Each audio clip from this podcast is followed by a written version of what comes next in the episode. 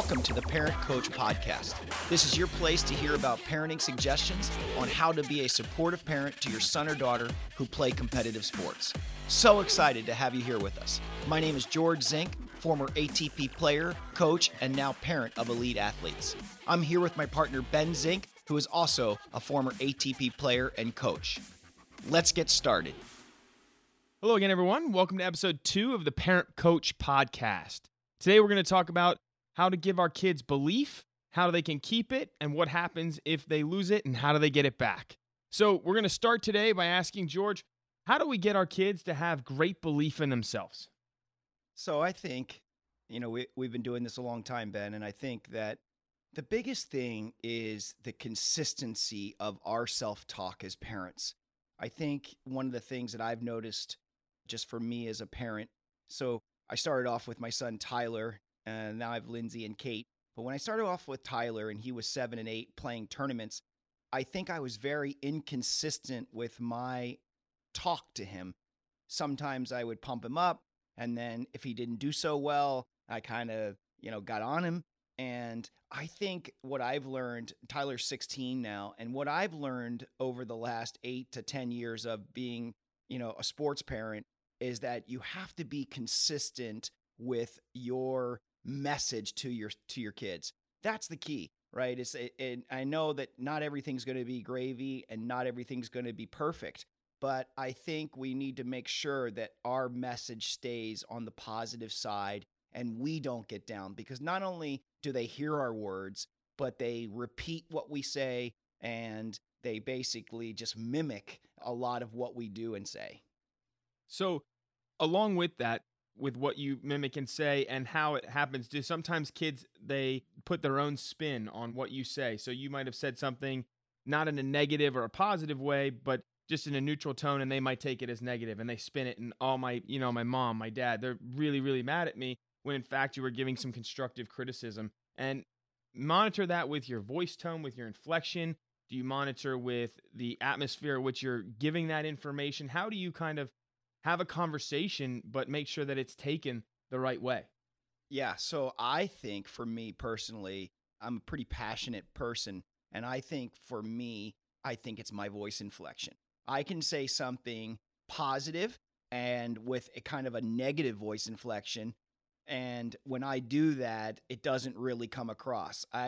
Especially when we're at tournaments or we're in the heat of the battle, I've got to be very careful of how I handle my voice.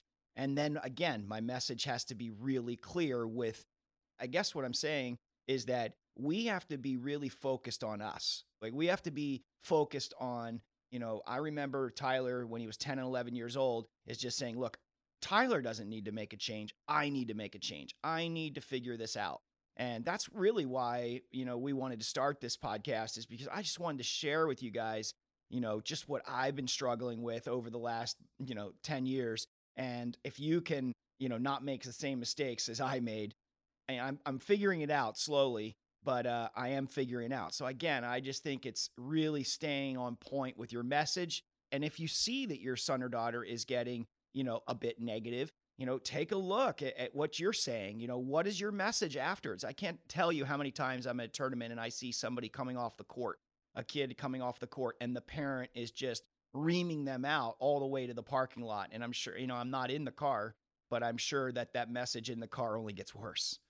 And that's so tough as a kid for them to, have to listen to that and then go in their own thoughts. And we talk about that all the time, that it's, it only gets more negative when they receive it. So I think that's super important to recognize that our voice inflection is very important. Along with that, though, on the other side of the spectrum, when does it become too much fluff and praise and not enough criticism or constructive change? Where is that line and how do we draw it, and what can we do as coaches and parents to make sure that we stay kind of on that line and not give them false beliefs or false information? I mean, Ben, you and I were on the court with my son Tyler last night, and, he's been traveling for the last, 6-8 weeks, and we started working on his forehand a bit, and even my voice inflection last night, I was thinking, gosh, am I being, because we were really looking at his forehand and trying to pick it apart a bit, And I could tell Tyler, you know, maybe he felt like he was hitting it well, but I just felt maybe the way I was coming at him, I knew from his body language that he was taking what I said in not a super positive way. And I could just tell. And so my point is that I think, honestly, if you're speaking from your heart, I don't think that it can be too much fluff.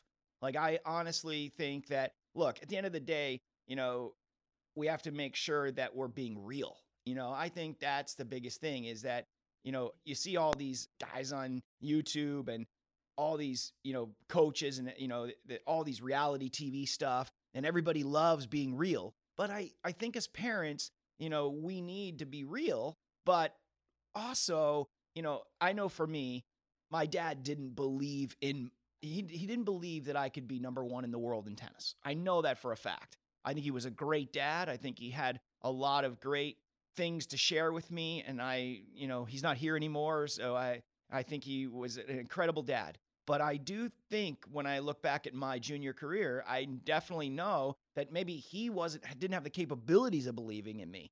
And, you know, as a coach and a father, I truly believe the sky is the limit, you know, and, but that doesn't mean that the reality has to set in. I mean, if, you know, if somebody is 18, 19, 20 years old and they are playing out on the tour, you know, they play in college and they're playing over the summers and they're not getting any points, they're not winning any matches, and they're losing 1-1 every match, and you're telling them that they can be number one in the world, maybe that's too much fluff, you know. But I just think when they're young, you know, 8, 9, 10, 11, 12, it's just being supportive. I think that's the biggest thing. We don't have to talk a lot about the future. I think just being supportive is the key. That's so, so important as well. And, you know, we talk a lot about the kids having the right relationship with their parents, and sometimes the sports get in the way a little bit of that relationship. And you've spoken to me about making sure that, you know, I'm also their dad, not just their coach. And I got to make sure that I have that relationship and I keep it separate. But as a dad, you want to make sure that they're believing in themselves fully. And as a coach, you know, you're being more realistic. Do you feel that your relationship off the court has a lot to do with how you can communicate with your kids on the court? If you kind of, the only time you're communicating with your kids is when they're playing a sport, they maybe take it as the sport is how I get the love of my parents, or that's how I get my appreciation. How do you make sure that you have a great relationship off the court as well to kind of balance out or even make the on-court or, you know, sports relationship better? Yeah, I think I was guilty of that a lot, is that trying to almost, I was probably the opposite. I was always talking about tennis, you know, even when we were off the court. And I didn't really realize that, you know, we need to talk about other things. So I kind of made, look, not saying that I don't talk about tennis at all off the court, but, you know, I pick and choose my battles of when I can talk about it. I think that you really have to create a great relationship. And look, when we're talking about building belief and building confidence, I don't think it's just about the sport itself. I think it's about, you know, it can be anything, you know. And like, I'll give you an example. This morning, Tyler was, you know, I walked into his room and I felt Tyler is super organized with his room, super. And I walked in and I could just, it was a little disorganized. And he and I had a conversation, and I, you know, and I came at it in a different way. You know, a year, 2 years ago, I would have probably said, Tyler, what the heck? You know, your room is so bad, right? But this morning I said, hey, it looks like you haven't hardly had time to put things away. You know, I'm sure that's really bugging you. You're such, you know, you're such an organized person. So I just kind of came at it with that. And it was funny. I walked into his room an hour later and it was completely perfect again. So I didn't have to like be hard on him. I just kind of, you know, nudged him and reminded him what kind of organized person he was. And I think we can do that same thing on the tennis court, is really come at it from a different angle. But here's the key, is thinking about your words before you say them. I think that's really where I'm learning as I go, is not just off the cuff saying what's coming to my brain, because I think that's when we, you know, mess up and fail. That is exactly, you know, a great point. And you brought up a great point where you were talking about Tyler and just his organization. And we talked a lot about that routine builds confidence and belief in yourself. And I think that those small repeated successes, whether they're on the court or off the court, is something that we've strived to say as coaches to our players, and making sure that they have routines and things of that nature that build themselves up. How do we on the court or different sport, how does a parent kind of make sure that their kid is doing those, keeping up with their routines and keeping up with their balance without being maybe nagging? What you were just talking about is saying, hey, you know, how can I make them realize that it's actually helping them versus hurting them? And how can I make sure that they keep doing that?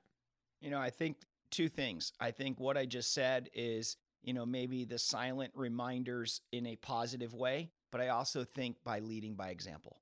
I think that's the biggest one. I think that we can't expect our children to do anything that we don't do. I know some of my parents that, you know, I coach, you know, their kids, you know, they might be way OCD in the way they keep their house clean and they expect their kid to be that way. But I think sometimes you have to remember back when you were 8, 9, 10, you know, 12 years old, were you super organized? And how did you get organized? I think some people are born that way. And I think others, you know, really have to be taught. You know, I knew that, you know, I grew up very disorganized, and I said to, you know, one of the things that I've learned in business, and I've learned the more organized I am, the clearer my headspace is. So when Tyler was born, I really focused on him, you know, making sure that I was organized in front of him. And I just think those two things, leading by example, and then, you know, making sure that you stay consistent with your message and without getting upset, mad, or just, you know, again, your voice inflection. And again, I'm not going to say all this is easy because none of it is. I think a lot of it takes practice. And that's why I wanted to put some of this stuff out here, you know, because I don't think any of it's easy. So Ben, I have a couple questions to ask you. Like, what, tell me, like you've been coaching a while, like what do you see, you know, cause you coach, you know, I know you work with my kids, but you also know my parenting style. Like the kids that you coach, you know, the kids that believe in themselves versus don't believe in themselves, like, do you see a pattern in, you know, the way they think, and what does it come from? You know, can you tell where it comes from? Obviously, we don't want to put any blame on any parents or anything, but I was curious what your take is on what you see out there. I find a lot of what I'm seeing and what I'd like to see maybe change a little bit is we feel like parents want to have a great relationship with their kids. And I think that that's part of what's happening is we kind of let the kids kind of have control or like be responsible and really kind of struggling to kind of keep up with what they're doing. The routine is the part that really kind of falls apart a little bit, is that routine of, okay, this is what I got to do every day, because we've talked about this. Kids do have to be kids. And the important part is when you're playing a sport at a high level, it's really easy to get sucked into being only focused on that sport and not really having another life. And, you know, it's tough finding that balance. And I think that that's more of a conversation that the parents have to have with the kids is, okay, we're doing this and we gotta make sure that we're doing X, Y, and Z. And then you can be off being a kid sometimes too. We don't want to take that away from you, or that, cause you know, growing up, you want to have those experiences. But if you're playing sports at a high level, you are going to get other experiences that you might not get as a normal child or, you know, teenager, that, you know, traveling the world or seeing different parts of the country where some people never leave their hometown. So I think that kind of making sure that they're keeping tabs and not feeling like they're pushing their kids, but, you know, showing them what you were saying by example, making sure that we're on track and, you know, that we're organized and things like that. I think that can go so far in what they're doing, and, you know, making sure that the other thing that I would say is just making sure that it is, you know, the criticism is constructive and it's not, you know, over intense. I think sometimes it gets over intense, overbearing, and then that just puts more pressure on the kids. That's the one thing that at tournaments, most kids are upset when they're on the court. I can't find too many that are like super positive, fired up kids. And, you know, I think it's because of the, you know, we talk about it all the time, the noise, and it's, you know, the noise from the parents, the noise from other kids. I want to be better than that kid. I think as parents, it's very important, and we've talked about this a lot with, you know, Mr. Williams and what he did with Serena and Venus, but, you know, I think the noise is critical and how you monitor that. And, I mean, I'm not a parent yet, hopefully soon, but, you know, I think that's the toughest piece is monitoring the noise, and especially with social media. I mean, how do you feel like that's going for you, and, you know, monitoring that noise and making sure that what they're hearing is important? Yeah.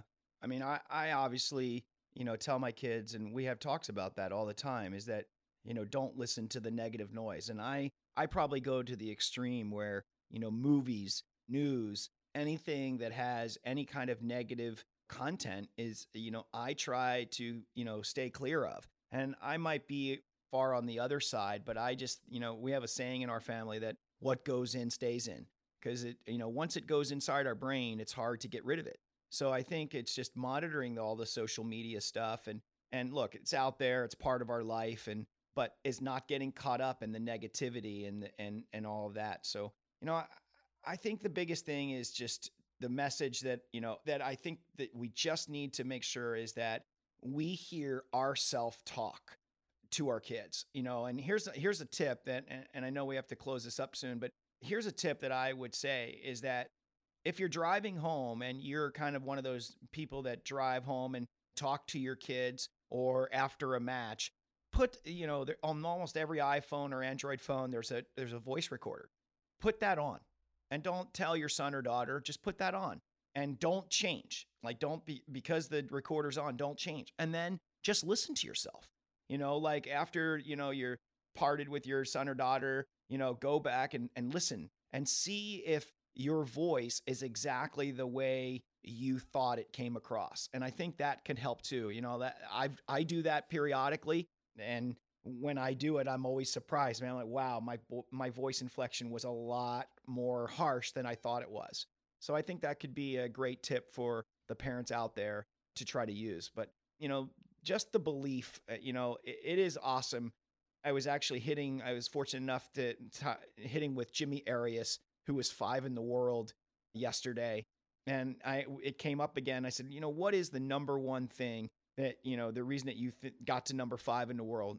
And he said, from the time I was 8 years old, he said he thought he was going to be number 1 in the world, and he just had this inner belief that wouldn't stop. So that really just proved to me that's the answer. And, you know, how to get it all the time isn't easy, and I think that we just have to work on it day by day. Awesome. Well, thank you, everyone, for joining us today for episode 2 of the Parent Coach Podcast. We hope you enjoyed, and look back soon for episode number 3. Have an awesome day. Have an awesome day.